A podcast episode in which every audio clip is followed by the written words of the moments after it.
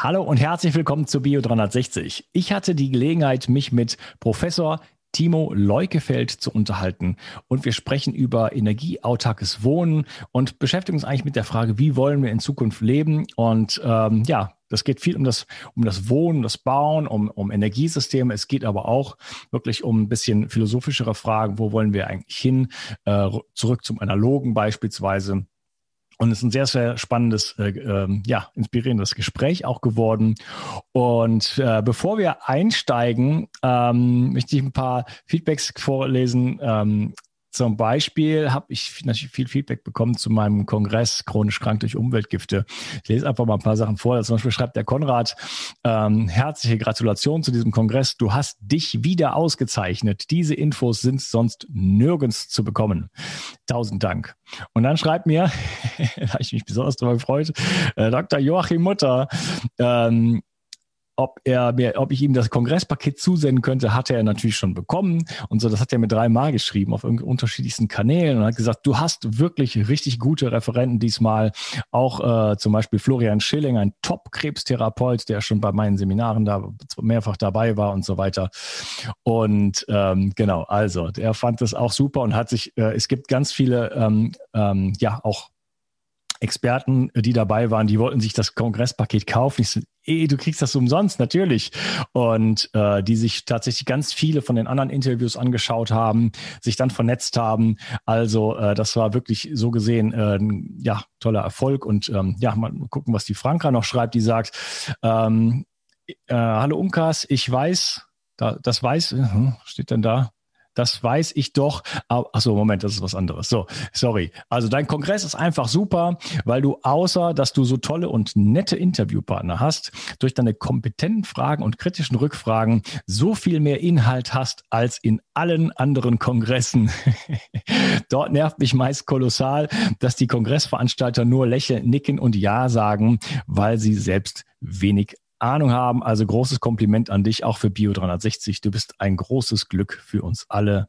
Und dann hat sie noch einen Podcast-Wunsch. Ja, Podcast-Wünsche kann natürlich auch gerne äh, mit ähm, tollen Feedback zu mir geschickt werden. Freue ich mich immer drüber. Ähm, aber irgendwie gehen die Themen nicht aus. Ich hatte äh, noch vor einiger Zeit hatte ich so das Gefühl, jetzt, jetzt gibt es bald mal keine Experten mehr und im ganzen Gegenteil äh, habe ich jetzt plötzlich, äh, also nicht plötzlich, aber äh, so tolle Interviewpartner äh, in den jetzt so in diesem Zeitraum, jetzt, jetzt in den nächsten Monaten von mir aus jetzt gesehen.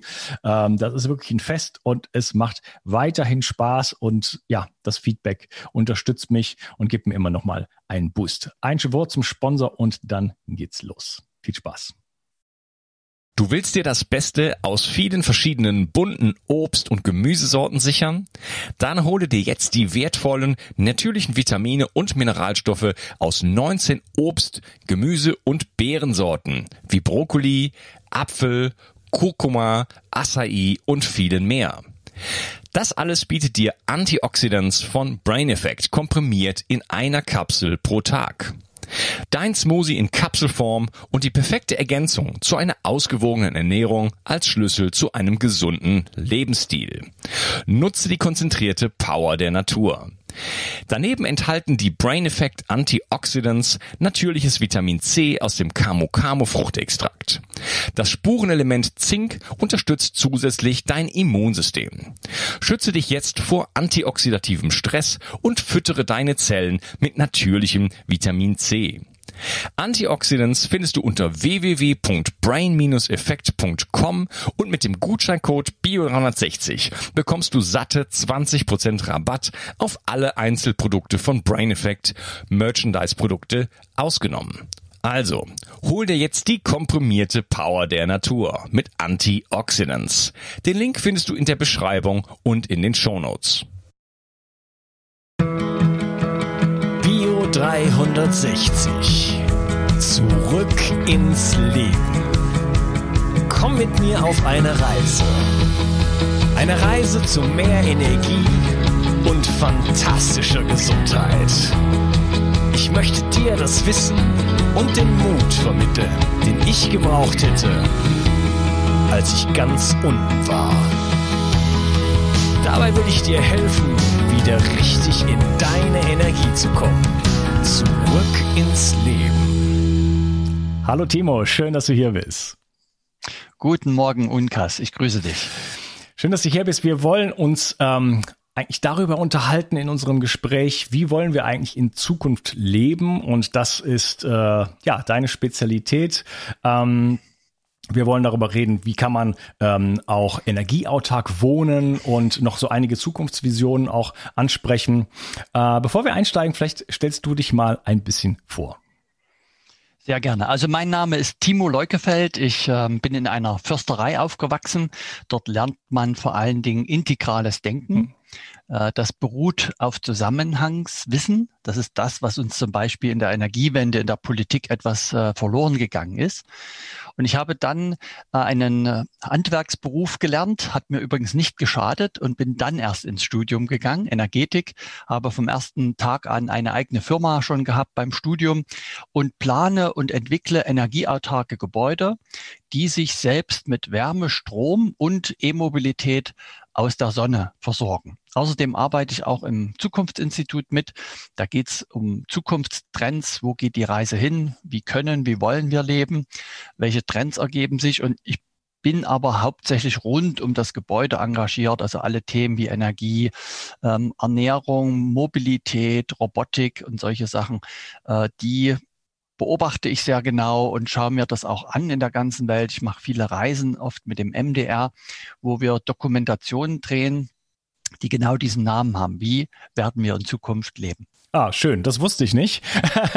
Aber das ist ähm, für mich äh, eigentlich jetzt so gerade das Thema, weil es ist für mich, äh, soll ich sagen, ähm, in diesen Zeiten möchte ich oder habe ich so das Gefühl, wir müssen für uns selber ganz klar definieren, was wollen wir eigentlich in der Welt. Wie wollen wir leben? Äh, wie, soll's, wie soll die Welt aussehen? Ähm, wollen wir wirklich dahin zurück? ja, äh, wo wir vorher waren. Also ich meine, das wäre ja schon mal was.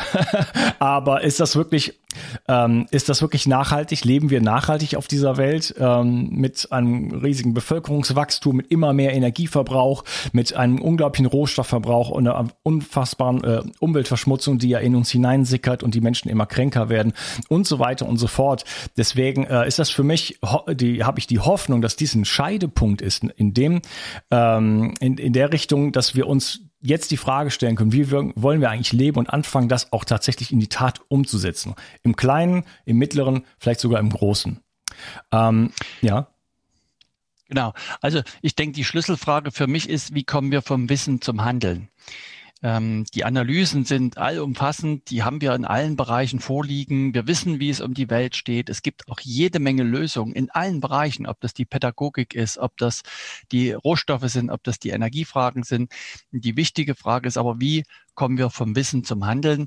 Und darüber möchte ich im Prinzip auch immer gerne reden. Ähm, wie kommen wir dahin und wie kommen wir eigentlich zu einem äh, selbstbestimmteren Leben. Das ist ja eigentlich so ein bisschen so ein Überbegriff, den man drüber setzen kann, denn alles andere, was du auch vorhin beschrieben hast, hängt ja mit Fremdbestimmung zusammen.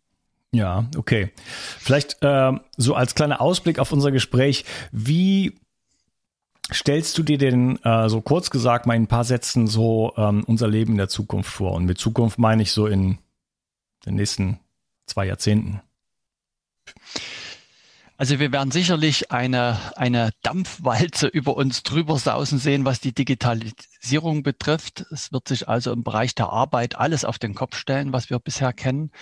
Ähm, Im Prinzip gehe ich davon aus, dass die ganzen Rechnerarbeitsplätze verschwinden werden. Und das ist ja die, die Mehrheit auch in Deutschland im Bankbereich, in der Versicherung ähm, und so weiter, Steuerberater, also alles, was Rechnerarbeitsplätze sind, werden ähm, mit äh, künstlicher Intelligenz und Algorithmen sicherlich abgelöst werden.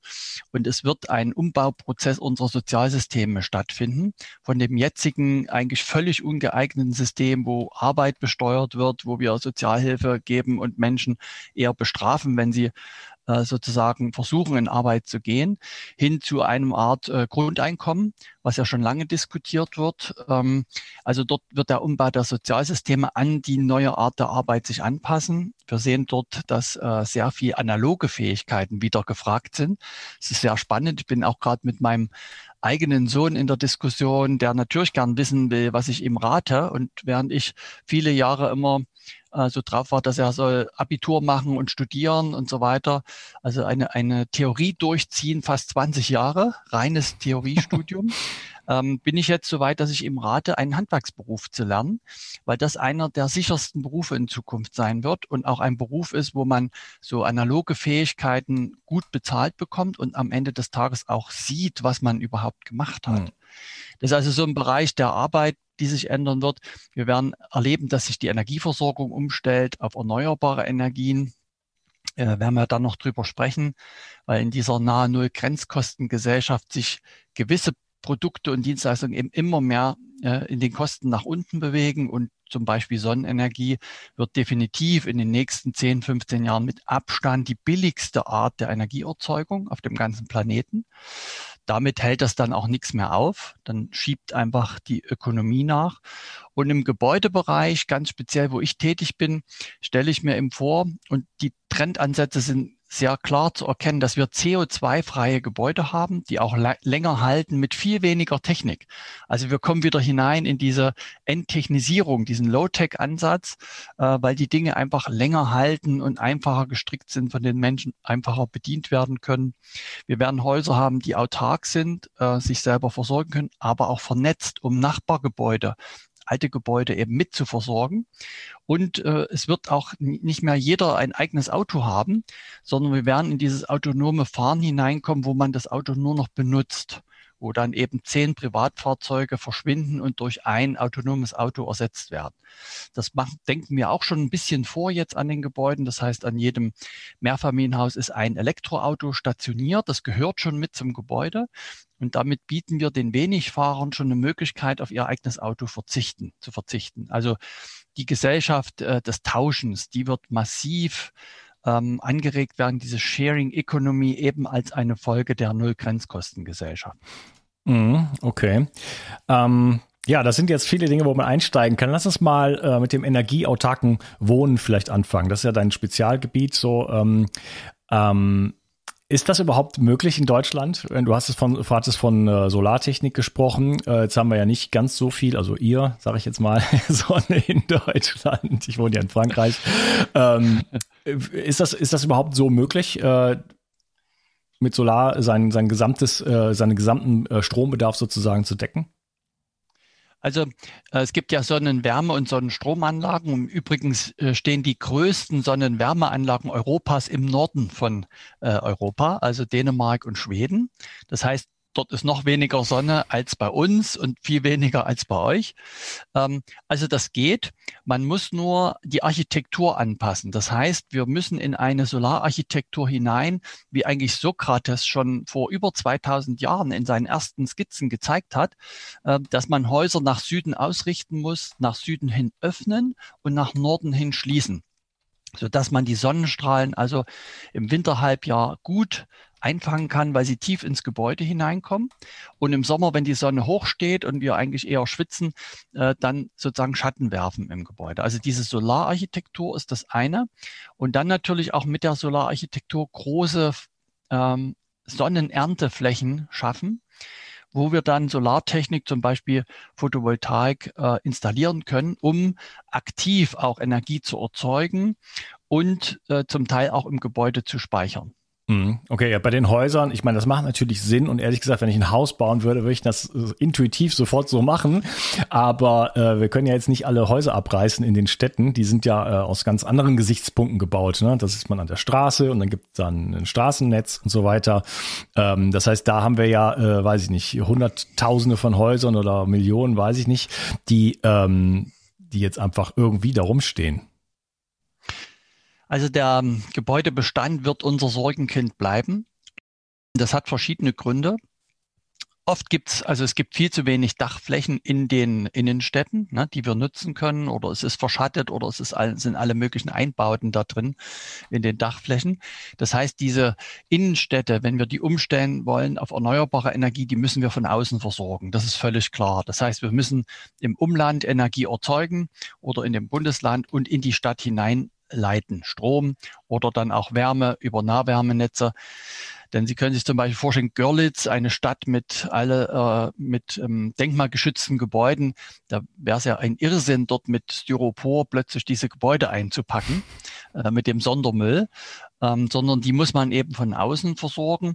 Die sind auch gar nicht so schlecht in ihren Energiewerten, äh, wie man das immer hört, weil natürlich unsere Großeltern auch nicht dumm waren. Hm. Die haben eben dicke Wände gebaut, ja. die haben das über Speichermasse ausgeglichen. Ja? Das ist auch das, was wir gerade, wenn wir dann vielleicht über Anpassungsstrategien reden im, im Gebäudebereich, ähm, ist das wieder eine Schlussfolgerung der Wissenschaft. Wir sollen wieder so lernen zu bauen, wie das die Großeltern gemacht haben. Also weg vom Styropor und Leichtbau und äh, Trockenbau an den Innenwänden äh, hin zu ähm, mehr Speichermasse in den Gebäuden. Ja? Also die müssen wir von außen versorgen. Dort reicht das nicht, vor Ort etwas äh, zu machen. Und wir brauchen eigentlich auch in den äh, Städten unbedingt, äh, da kommen wir ja dann auch nochmal drauf, neue Geschäftsmodelle. Das Problem ist an den Bestandsgebäuden, wenn man dort irgendeine ähm, energetische Maßnahme einleitet, also das Haus dämmen, es gibt ja auch andere Dämmstoffe außer dem Sondermüll, oder neue Fenster einsetzt oder einen Heizkessel tauscht oder eine Solaranlage nachrüstet, um in die Heizung und die Wasserbereitung zu gehen, dann stehen wir natürlich dort einem extrem niedrigen Wärmepreis gegenüber. Also Fernwärme kostet etwa drei bis vier Cent, Erdgas fünf bis sechs Cent. Und egal, was man dann investiert als Hausbesitzer oder Vermieter, es rechnet sich nicht. Also es hat durch den niedrigen Wärmepreis, gegen den man antritt, äh, haben wir in der Regel immer Amortisationszeiten von 70, 80 Jahren. Und das ist genau der Grund, warum natürlich keiner an den Bestandsgebäuden irgendetwas macht, weil es völlig unwirtschaftlich ist und gegen die Logik in der Marktwirtschaft. Das heißt, wir brauchen eben ganz andere Geschäftsmodelle, wie zum Beispiel solche Häuser eben dann komplett zu sanieren, energetisch mit Solartechnik auszustatten und dann eine Pauschalmiete mit Energieflat ähm, aufzurufen wo sich praktisch derjenige, der investiert, das Geld, was sonst an den Gasversorger, an den Stromversorger und zur Tankstelle geht, in die eigene Tasche holt. Also das ist eine Disruption. Man nimmt anderen das Geschäftsmodell weg, zieht das rüber in die Investorseite und kann dann eben ein CO2-freies ökologisches Gebäude auch anbieten, was durch dieses neue Geschäftsmodell dann plötzlich auch in eine gute Wirtschaftlichkeit kommt. Ja, das heißt, äh, wenn ich das richtig verstanden habe, in der, in der Miete ist dann, sind die ganzen Energiekosten inkludiert und obwohl die höher sind, also durch die Investition, die der Vermieter, der Eigentümer hat, äh, das wird dann aber quasi aufgeschlagen, dann ist ja, muss ja auch die Miete höher sein eigentlich, oder? Ja, ja, aber wenn, wenn man jetzt zum Beispiel in ein Haus einzieht, in ein neues Haus zahlt man ja eine Kaltmiete. Ich weiß nicht, wie das bei euch in Frankreich ist, aber hier in Deutschland zahlt man eine Kaltmiete und dann äh, zahlt man ja extra Geld mit der Betriebskostenabrechnung für die Wärme. Man zahlt extra Geld für den Strom und an der Tankstelle. Und diese Gelder nehmen wir von vornherein schon obendrauf. Na, das heißt, es ist in Summe nicht mehr, als der Nachbar zahlt. Und ähm, jetzt musst du dir vorstellen, in Deutschland zahlt man ja etwa 30 Cent pro Kilowattstunde beim Strom. Und wenn ich jetzt als Vermieter mit der eigenen Solaranlage auf dem Dach den Strom für 10 Cent herstellen kann, ist die Differenz zu 30 Cent genau mein Gewinn. Na, ich zahle also so viel wie der Nachbar, der schmutzigen Strom nimmt aus dem Strommix. Ich zahle genau dasselbe, aber für zehn Jahre fest. Ich habe keine Preissteigerung mehr drin. Das ist ja der große Vorteil für den Mieter, diese Sicherheit. Und dieses Delta, das nehme ich als Investor, um die Amortisationszeit eben von 80 Jahren runterzusetzen, vielleicht auf 20 oder 30 Jahre. Ja, ähm, zehn Jahre fest, das klingt natürlich toll, aber hat der Vermieter dann nicht mit, äh, mit äh, der kommenden Inflation, äh, dann äh, hat er dann nicht das Nachsehen? Naja, die, die wahrscheinlich jetzt kommende Inflation wird sowieso ein, ein, ein Riesenberg sein. Aber die normale Inflation, die man reinrechnet, ähm, die kann man natürlich vorher mit, also es gibt ja viele Faktoren, die ich schon mit reinrechnen muss. Energiepreissteigerung für den Restenergie, die ich noch zukaufe. Äh, wir äh, kommen ja nicht auf eine 100 Prozent Autarkie. Wir müssen noch ein ganz kleines bisschen zukaufen, etwa halb so viel wie beim Passivhaus, was ja so als sparsamstes Hausmodell Europas gilt. Das ist also relativ wenig, aber auch dort rechnen wir eine Energiepreissteigerung schon gleich mit ein. Ne? Über die zehn Jahre. Inflation rechnen wir auch mit ein. Äh, keine Kriseninflation, aber eine normale Inflation. Und es steht ja auch jedem offen, je nachdem, wie ängstlich der Investor ist. Er kann ja auch zwei Jahre Pauschalmiete machen oder fünf mhm. Jahre. Unsere Investoren gehen in der Regel auf zehn Jahre, weil sie sagen, sie haben ein Standing, sie kennen die Zahlen, die sie in den letzten Jahren haben, sie haben die reichlich reingerechnet, ne, um auch einen kleinen Puffer drin zu haben und haben dort eigentlich keine Angst, mit den zehn Jahren reinzugehen. Okay. Wenn ich so an 1923 denke, dann, wenn ich jetzt ein Haus mieten will und so, was kostet die Miete? Eine Milliarde Euro. ja, ich habe die Inflation genau. schon mit eingerechnet. okay. Ähm, ja, ähm, Du hast vom neuen Geschäftsmodell gesprochen. Ich habe das nicht so ganz ähm, rechnerisch nachvollziehen können, aber du sagst, man kommt, man zahlt, man letzten Endes kann man äh, die Miete auf dem gleichen Niveau halten wie, äh, wie eine konventionelle Miete. Genau, also mal ein Beispiel, äh, wenn, wenn hier ein Neubau ist, ähm, und die, die Miete kostet 10,50 Euro kalt, ein Neubau, ne? schön mit Terrasse, barrierefrei mit Fahrstuhl, also wirklich eine neue Wohnung. Dann zahle ich die 10,50 Euro pro Quadratmeter und zahle dann etwa äh, 50 Cent für die Wärme, zahle dann etwa 70 Cent pro Quadratmeter für den Strom und nochmal 70 Cent, äh, 80 Cent für die, für die Tankstelle. Ne?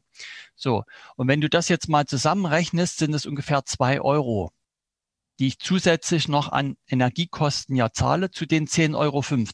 Warum können wir dann eben nicht gleich mit 12,50 Euro reingehen in einem autarken Gebäude, Pauschalmiete mit Energieflat, aber diese 12,50 Euro bleiben für zehn Jahre stehen?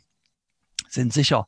Bei dem anderen, der ist nach zehn Jahren bei kleinen Energiepreissteigerungen an der Tankstelle Strom und Wärme, ist der bei 13,50 Euro, 13,80 Euro schon im zehnten Jahr. Das heißt, der Mieter hat definitiv einen langfristigen Vorteil und er hat eben diese Sicherheit. Das ist ja gerade für ältere Leute ganz wichtig. Die ziehen ein und wissen, die nächsten zehn Jahre ist es eine Miete, egal was die Energiepreisentwicklung mhm. macht. Mhm. Das geht aber eben nur mit Gebäuden, die sich größtenteils mit der Sonne versorgen, weil das ist ja betriebswirtschaftlich klar. Ich habe die Investition, die Abschreibung, Wartung und Reparatur und kann dadurch eigentlich für 30 Jahre über die Lebensdauer einen Energiepreis schon ausrechnen. Das ist der Vorteil, ne? weil die Sonne an sich kostet nichts. Ja, okay.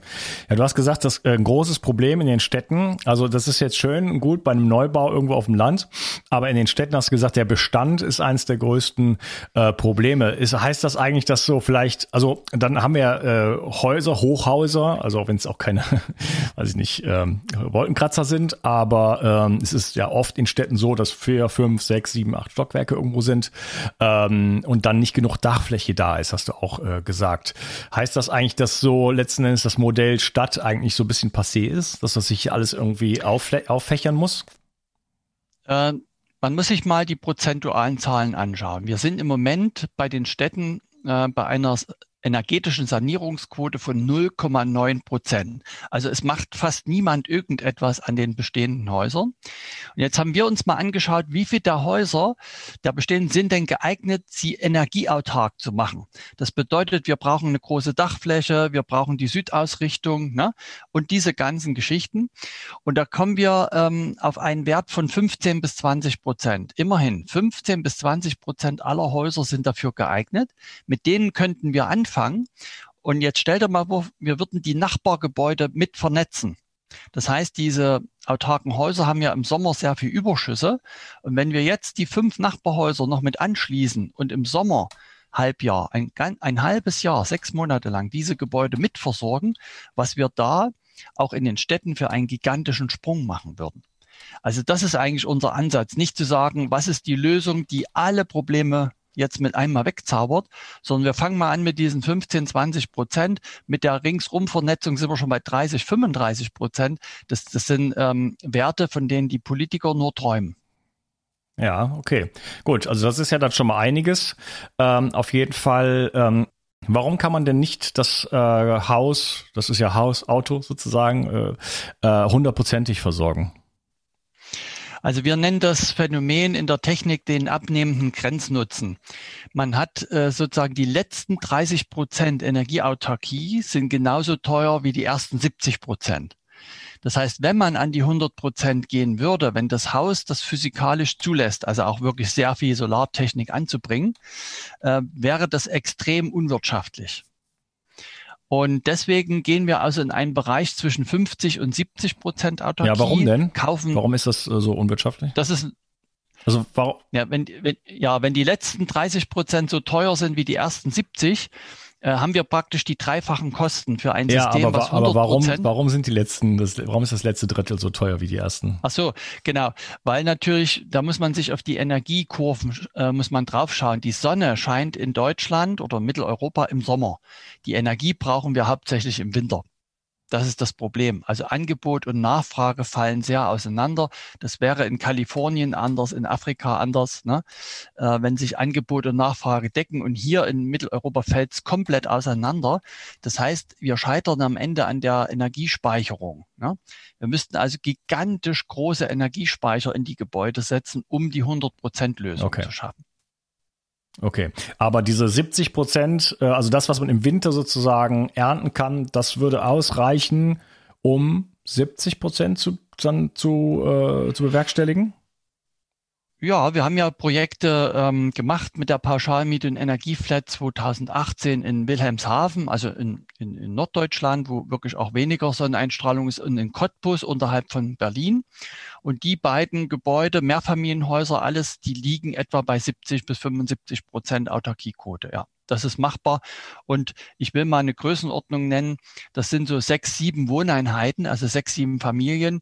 Bei 70 Prozent ähm, Autarkie müssen die noch Energie für 2000 Euro im Jahr zukaufen. Also das ist fast nichts.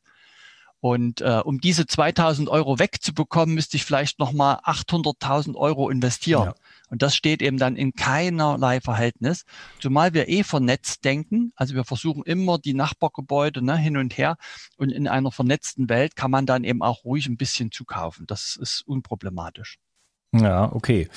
Also gut, also selbst bei, ähm, bei einer lokalen Technik fürs eigene Haus ist man darauf noch angewiesen. Die Speicherproblematik ist ja ohnehin bei Solar- und Windkraft äh, sozusagen in Deutschland, das ist ja schon ein Riesenproblem. Ähm, es kann nicht gespeichert werden und es ist halt einfach, es, äh, wir brauchen die, die Energie tags und tags ähm, äh, sorry, es gibt einfach diese, diese Nächte, wo es einfach keinen Wind gibt und, natürlich auch keine Sonne. Und da hat man einfach dieses, diese unglaublichen Fluktuationen. Teilweise muss ja Energie auch exportiert werden, weil es dann, es gibt so Peaks, wo es einfach zu viel ist und dann sagen die Nachbarländer schon, äh, sorry, hier nicht, ja, könnt ihr das machen, was, ja, ja, machen, was ihr wollt damit, richtig. ja. Ähm, und das äh, führt wohl auch, mein Wissensstand, auch äh, was das Energienetz an, äh, an, äh, anbelangt, zu großen ja, Fluktuationen, Schwierigkeiten und die Energieversorgung äh, Versorgung, sozusagen die Stabilität wird immer ähm, äh, immer fragwürdiger, so dass das auch teilweise Firmen dazu bringt, ins Ausland zu gehen. Also in Deutschland ist zu viel so von den erneuerbaren Gen äh, Energien und das ist einfach nicht mehr nicht mehr äh, stabil in dem Sinne.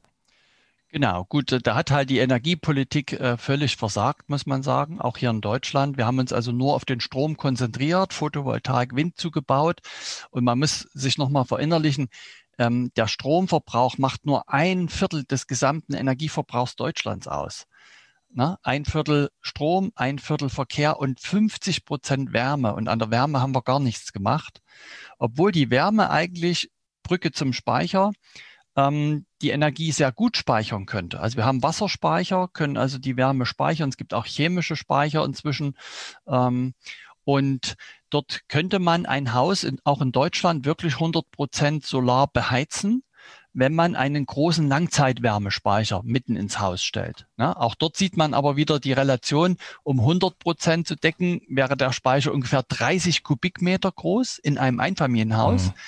Wenn ich auf 60 Prozent runtergehe, komme ich mit 9 Kubikmeter aus und muss drei Raummeter Holz zuheizen. Ne? Also es kommt immer auf die Mischung an, so einen Punkt zu finden, der eben für die Menschen auch bezahlbar ist. Technisch können wir 100% Lösungen schaffen, aber die Frage ist ja, hm, wir wollen das ja bezahlbar auch schaffen. Wir gehen ja zum Teil sogar hin schon zu Tiny Häusern, dass wir sagen, die großen Häuser sind schon nicht mehr bezahlbar, Einfamilienhäuser. Also Tiny Häuser flexibel werden, sich von vielen materiellen Dingen auch trennen im Alter. Ne? Also wir brauchen schon Lösungen, die der äh, stark sinkenden Kaufkraft der Bevölkerung, die ja bevorsteht, auch gerecht werden. Mhm. ja, die steht nicht nur bevor, die ist ja auch schon da. also vor, vor 30, 40 Jahren konnte sich jemand, ein Lehrer oder so, der konnte sich eine 120 Quadratmeter Wohnung leisten äh, und damit seine ganze Familie versorgen. Die Zeiten sind ja längst vorbei. Ja. Ähm, das, Richtig. Ja, genau. und äh, das wird jetzt ja natürlich nur noch schlimmer. Äh, also das mit dem Grundeinkommen, das, das, ähm, naja, ist ein eigenes Thema, aber das äh, wird noch weiter in die Verarmung auf jeden Fall führen und in die Abhängigkeit. Ähm, ja, Tiny Häuser, das klingt so, das klingt so romantisch, ist ja auch ganz süß, aber äh, das ist sicherlich nicht für jeden was. Ähm, was ist denn eigentlich mit anderen Technologien? Äh, das frage ich mich schon seit Ewigkeiten in dem Sinne. Ähm, es gibt so viele, immer wieder hört man was von freier Energie, Wasserstoff. Ähm, da gibt es alle, alle möglichen Konzepte, wo es äh, was aus, wo es scheint, dass diese Dinge immer wieder unterdrückt werden. Also zum einen denke ich, dass wir wegkommen müssen von der Technologiefrage. Wir brauchen uns bloß anschauen, was die Großeltern gebaut haben. Ne? Die haben äh, dicke Mauern gebaut, haben sich im Winter auf eine beheizte Kernzone zurückgezogen ja. und hatten dort einen Kachelofen mit Holz aus der Region. Ja. Ne? Also wenn man so ein Konzept sich anschaut, ist man extrem nachhaltig unterwegs. Das Warten auf die Technologien, ja, da gibt's äh, Vor- und Nachteile. Der Wasserstoff ist für den Gebäudebereich im Prinzip viel zu teuer. Äh, da sind wir noch weit weg. Wasserstoff wird eine Lösung sein für die Industrie, dass man sagt, man hat in großtechnischen Anlagen den Überschussstrom, den du ja vorhin auch bezeichnet hast oder angesprochen hast, der ja immer mehr jetzt äh, auch ähm, vorhanden sein wird, weil wir Wind und Sonne natürlich immer mehr zubauen müssen, haben wir immer mehr Überschusszeiten. Und der Strom ist ja sehr problematisch, weil es dort keine Speicherlösungen gibt. Also nur Kurzzeitspeicher, Batterien, die spielen energiewirtschaftlich gar keine Rolle. Die spielen nur im Gebäude eine Rolle vor Ort. Ansonsten kann man das nur über Umwandlung, chemische Umwandlung eben Wasserstoff herstellen und den großtechnisch und großindustriell eben wieder rückverstromen, um eben auch Hochöfen, Chemieanlagen, also die eine hohe Grundlast brauchen, mit erneuerbarer Energie stabil versorgen zu können. Im Gebäudebereich wird das äh, aus Kostengründen nichts. Also wenn Sie heute oder wenn ihr heute ein, ein Einfamilienhaus mit Wasserstoff auf 100 Prozent Energieautarkie trimmt, dann liegen wir so im Bereich um die 100 bis 150.000 Euro Zusatzinvest. Allein nur dafür. Ne? Ja, aber ähm, noch, also das ist ja, ist ja auch was, was bisher, also die ganzen, diese ganzen Alternativen, die werden ja, also stell dir mal vor, wir würden, äh, jetzt wird ja in Deutschland äh, wurde oder wurde der ähm, der Militäretat äh, auf angehoben auf äh, unfassbare zwei Prozent. Das klingt wenig, das ist unfassbar viel Geld. Ähm, wenn man das jetzt zum Beispiel nehmen würde, äh, um ja, über Jahre oder es vielleicht schon gemacht hätte seit 20 Jahren, um in, in solche Technologien zu investieren. Äh, ich meine, ich sage mal ein Beispiel, die eine DNA-Analyse hat vor ein paar Jahren noch Millionen gekostet und kriegt man heute für 100 Euro. Also da gibt's ja dann einfach mhm. Entwicklungen. Ähm, ist das nicht viel eher eine Richtung, in die man versuchen sollte äh, zu kommen? Weil auch, auch, wie wird denn eine Solarzelle zum Beispiel hergestellt? Was sind denn das für Materialien? Mhm. Also ich, wir kommen nochmal auf die Solarzelle zurück von den ja. Materialien. Ich wollte nochmal darauf eingehen. Also Wasserstoff wird im, im Einfamilienhaus auf absehbare Zeit viel zu teuer sein. Und das wäre auch wieder ein, ein Schritt hin zu ganz komplexen technologischen Lösungen. Und jetzt müsst ihr natürlich bedenken, äh, wir brauchen immer weniger Heizenergie. Das Heizen verliert an Bedeutung durch den Klimawandel, bauen unglaublich große technologische Anlagen ein fürs Heizen und wir haben in Zukunft keine Handwerker mehr. Das heißt, der Trend geht ganz klar weg von Unmengen von Technologie hin zu einfacheren Dingen wie zum Beispiel die Gebäudehülle.